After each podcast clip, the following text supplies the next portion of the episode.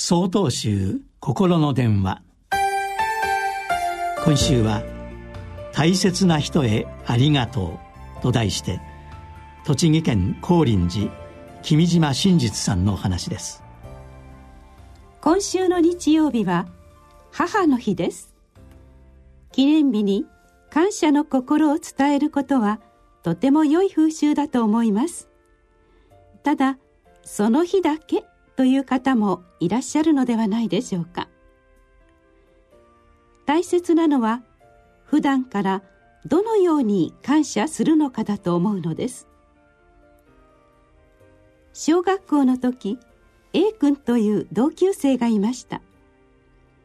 A 君は家庭の事情で母親と離れ父親と姉と暮らしていました。彼はやはり日頃から家族の話。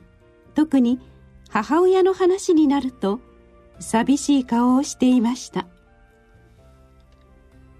ところがある年の母の日の翌日彼が私たちに向かって誇らしげにこう言ったことがあります。俺お父さんと姉ちゃんにプレゼントあげたんだ。どのような気持ちで言ったのかは分かりませんが私は彼のその言葉の中にとても尊いものを感じました。A 君は明るく優しくいつもニコニコしていてクラスでも人気者でした。彼の家に遊びに行くとお父さんもお姉さんも私たちにとても優しく接してくれました。お父さんは冗談を言いながら遊んでくれたりお姉さんはおやつを作ってくれたり。だから A 君も明るくて優しいんだなと子供ながらに強く感じたものです。彼は家族の優しさを自らの優しさ明るさとしていました。大切な人からいただいた生き方を自分の生き方としていました。